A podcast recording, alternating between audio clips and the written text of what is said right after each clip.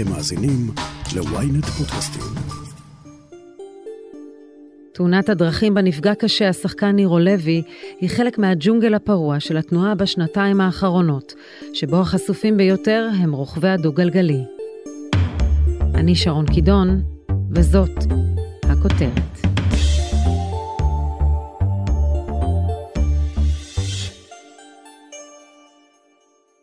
השחקן נירו לוי נפצע קשה מפגיעת רכב אחר הצהריים בתל אביב.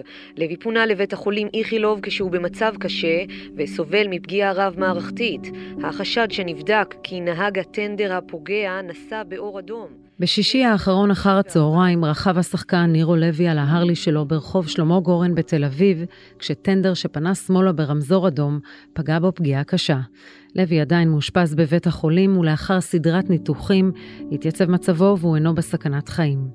תאונות שבהן רכב דו-גלגלי נפגע, מסתבר, הפכו למכת מדינה בשנים האחרונות. התאונות הללו עולות לכותרות לעתים רק כאשר מעורבת בהן דמות ידועה. אך המציאות הזאת יומיומית. גם עבור דוקטור אייל חשביה, רופא בכיר במערך הטראומה בבית החולים איכילוב.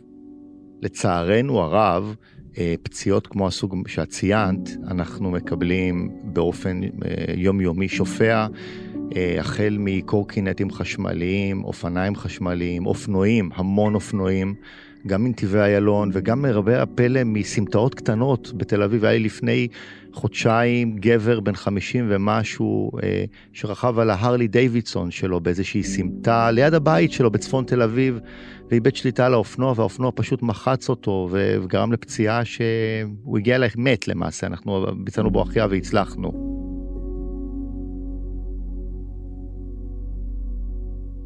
פציעה רב-מערכתית, בעיקר בכלים האלה, היא איומה. למה? הרוכבים האלה לא ממוגנים. הקסדה הזאת עושה באמת את המקסימום שהיא יכולה, אבל בינינו, רוב הקסדות האלה הן קסדות חצי, הן קסדות של פשרה. הרוכב אה, מותח מכלי הרכב הדו-גלגלי במהירויות של בין 30 ל-40 קמ"ש עד לפעמים 80-90 קמ"ש.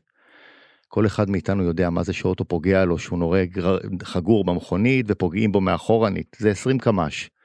כלומר אתה הופך לטיל אנושי. אתה מתרסק לתוך רכב על שמשה, לתוך פגו של משאית, לתוך עמוד תאורה, הגוף מתפרק למעשה. ההתפרקות הזאת מייצרת שני דברים, היא מייצרת קושי של האדם לחמצן את עצמו, הרבה פעמים הצלעות מתרסקות, הריאות מקבלות חבלה נוראית. במקביל, אתה גם הרבה פעמים מדמם, ומדממים המון, ליטר, חצי ליטר, ליטר וחצי זה המון דם. הם מגיעים במצב של שוק.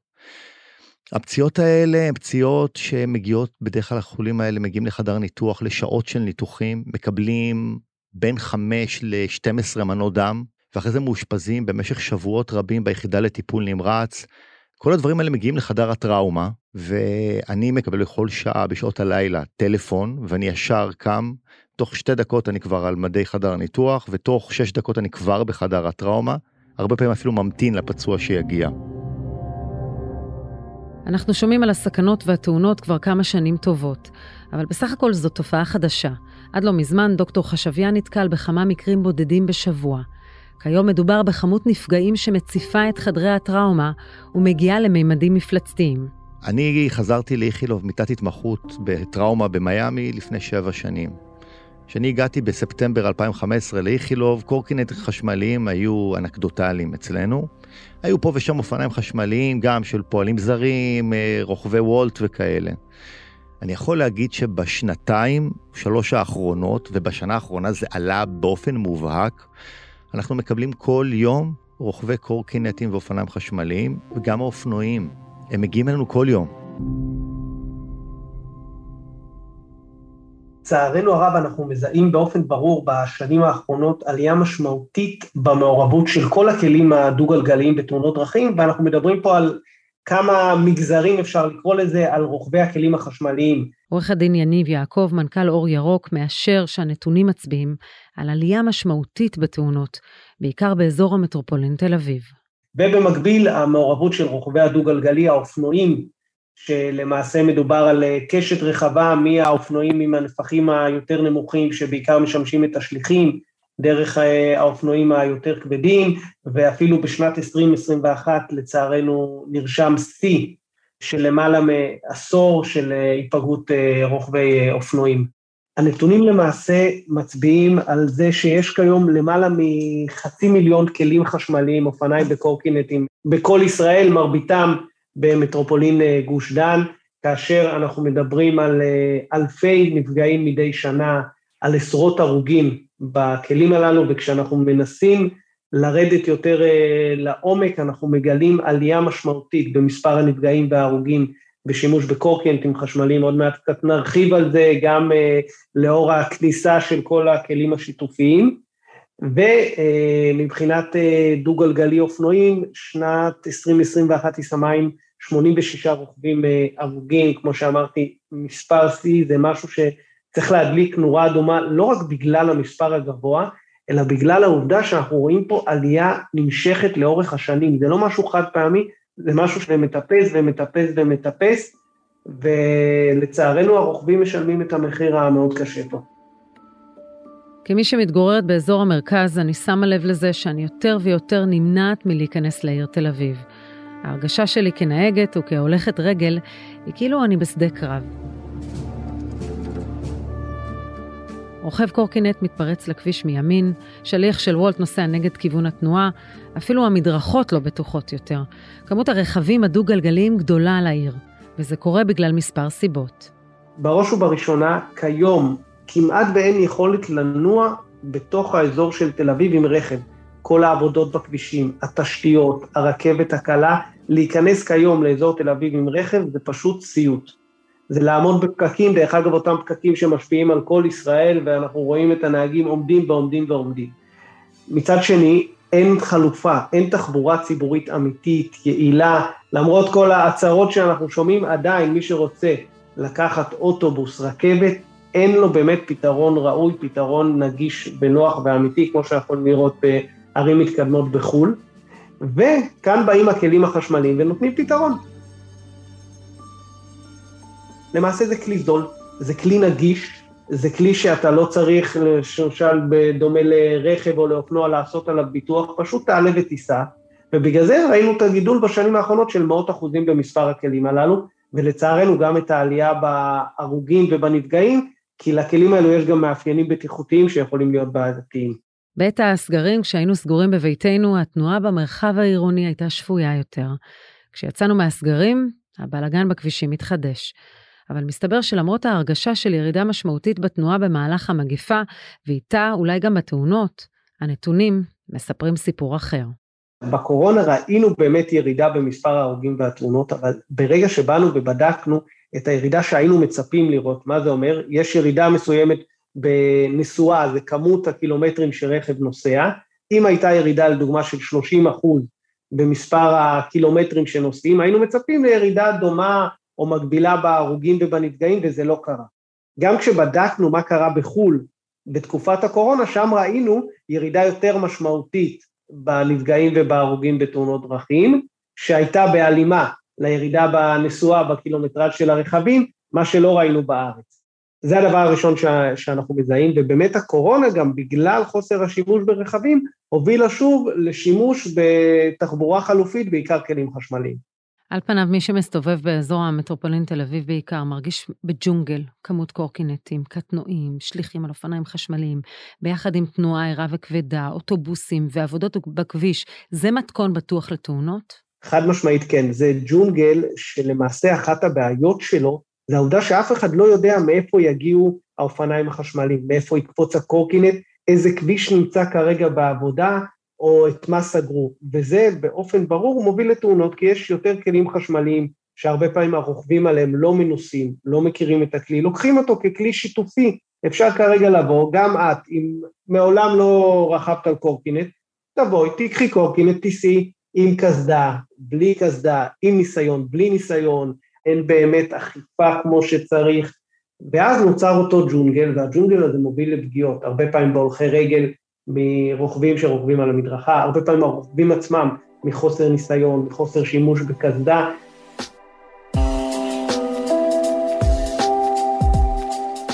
אז מה אפשר לעשות כדי למנוע את התאונות הללו? הודעה קצרה ומיד ממשיכים עם הכותרת.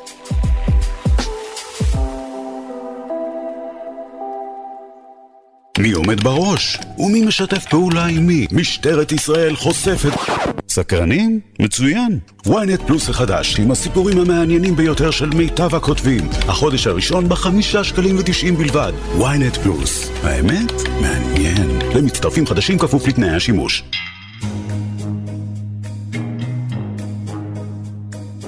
עורך דין יניב יעקב, מה קורה בגזרת האכיפה?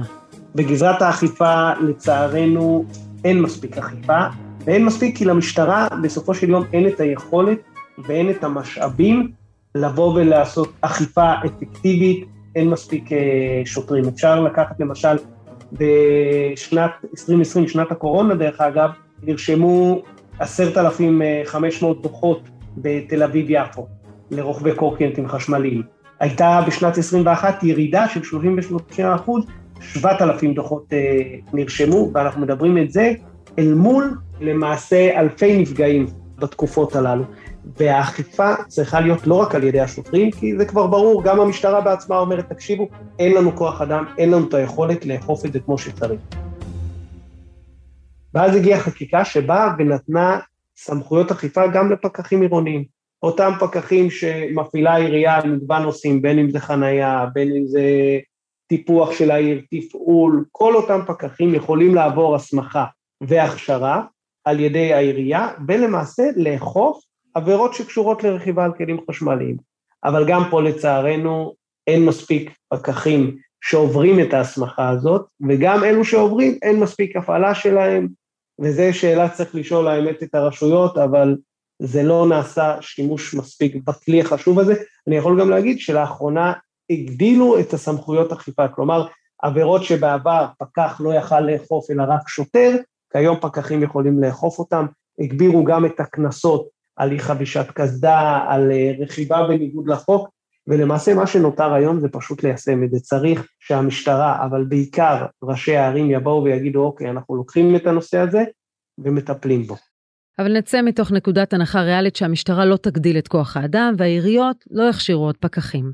אז חוץ מאכיפה, אילו עוד פתרונות ניתן לאמץ כדי לצמצם את היקף התאונות? אז אכיפה זה באמת כלי חשוב, אבל זה כלי שבא לטפל ברוכבים שלא רוכבים כמו שצריך.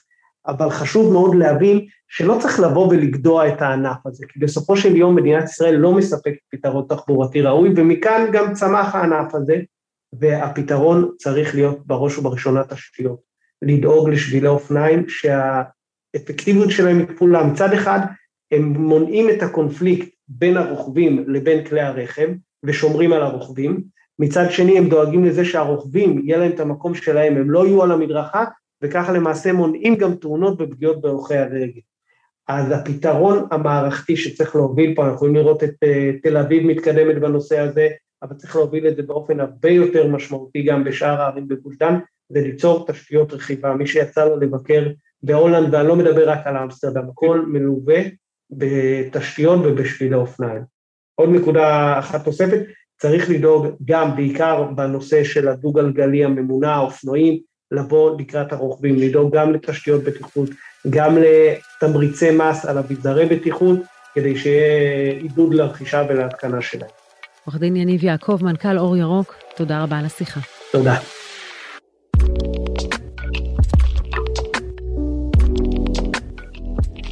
בחזרה אליך, דוקטור חשביה, איפה אתה רואה את הבעיה? האם זו כמות כלי הרכב הדו-גלגליים, התשתיות, המודעות של הנהגים והרוכבים?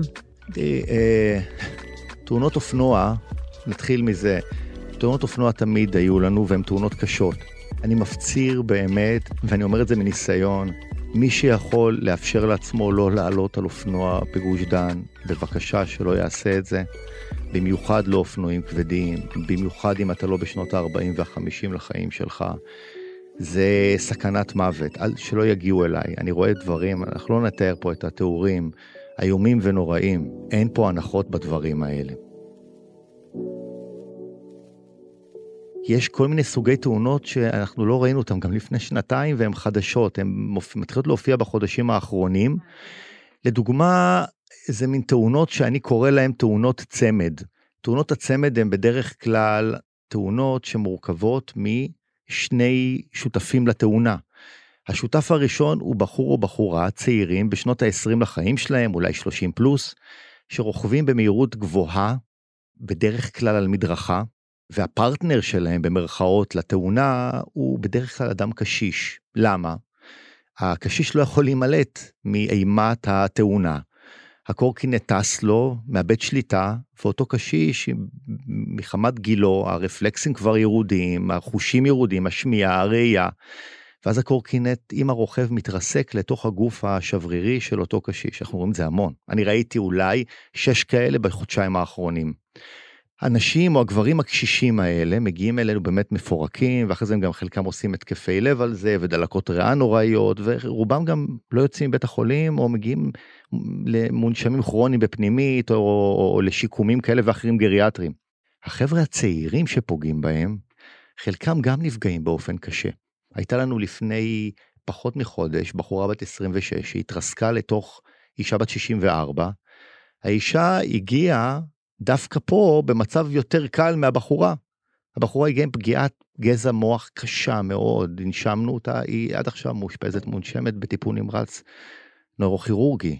מבחינת הקורקינטים, הקורקינטים הם כלי רכב שא', יש המון אובדן שליטה, בגלל גלגלים קטנים, וב' אי אפשר להתמגן טוב. אופנוענים מתמגנים, יש להם מעילים טובים יש וכולי. הקורקינטים לא ממוגנים. הקסדות זה צעד מבורך שנקטו בו, אבל עדיין כל הגוף שלך חשוף. לכן אני תמיד אומר, כנראה שהמציאות הופכת להיות יותר צפופה, יותר אינטנסיבית. הכלים האלה הופכים להיות יותר מהירים, יותר חזקים. הכלי הזה דורש מיומנות מטורפת ו- ואינסטינקטים חדים, הוא כלי מסוכן בטירוף. ברגע שאתה טיפ טיפה יוצא מ- מריכוז או מדיוק, אז אתה תעשה איתו תאונה קשה ב- ברגע. אז בשורה התחתונה, ממה שאני מבינה ממך, זה אם אי אפשר לשנות את התשתיות בעיר ואי אפשר להוריד חלק מכלי הרכב, פשוט אחריות אישית. כל אחד צריך לקחת על עצמו איזושהי אחריות אישית להבין שמדובר בכלי מסוכן ביותר. לגמרי. בחודשים האחרונים אני הייתי שותף לכמה אה, כנסים בנושא. נחשפתי לצעדים שנקטו הרשויות באזור המטרופולין של תל אביב כדי להפחית את התאונות האלה, קנסות גבוהים מאוד על אה, אי חבישת קסדה, רכיבה מתחת לגיל וכולי וכולי. אם אני, אני לא רגולטור ואני לא אה, אחראי על תעבורות, אבל אני כרופא יכול להגיד, אל תרכבו מעל 20-25 קמ"ש. חד משמעית, יש הבדל בין אנשים שרוכבים במהירויות פחות מ-25 לעומת יותר מ-25, תמיד ממוגנים, אף פעם לא על מדרכה, תמיד בשולי הדרך ואף פעם לא באמצע הדרך. אנחנו גם רואים אנשים שמפרקים שמשות של מכוניות בתל אביב כי הם רכבו באמצע דרך נמיר על קורקינט. ובבקשה אף פעם לא לגעת אפילו בטלפון סלולר שיהיה בכיס. יש עוד uh, דבר שמאוד מאפיין את הרכיבה על קורקינטים וגם שליחי וולט על אופניים חשמליים, uh, מעבר ברמזורים אדומים בעיר. הרבה מהם עוברים ברמזורים אדומים, ואז אנחנו מגיעים, מגיעים לתאונות עם כלי רכב שנכנסים לצומת במהירות גבוהה, ואז גם התמותות מתחילות להגיע. לא נעים לקבוע מוות לבחור בן 25 בחדר הטראומה. דוקטור אייל חשביה, תודה רבה על השיחה ועל העצות. תודה רבה.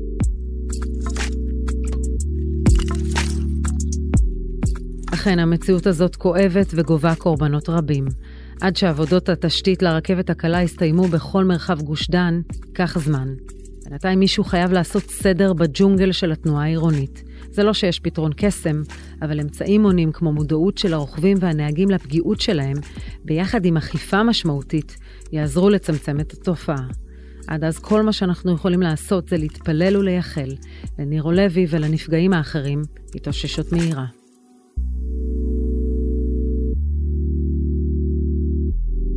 עד כאן הכותרת להפעם. אתם מוזמנים לעקוב אחרינו בוויינט או איפה שאתם שומעים את הפודקאסטים שלכם, אם זה קורה באפל או בספוטיפיי. אתם מוזמנים גם לדרג אותנו ולהאזין לפרק נוסף על היום שאחרי עלות השחר. חפשו את הפרק "אנחנו דור הקסאמים". עורך הפודקאסטים הוא רון טוביה, תחקיר והפקה אלי שמעוני, עריכה וארכיונים גיא סלם, אני שרון קידון, שתהיה לכם נסיעה בטוחה.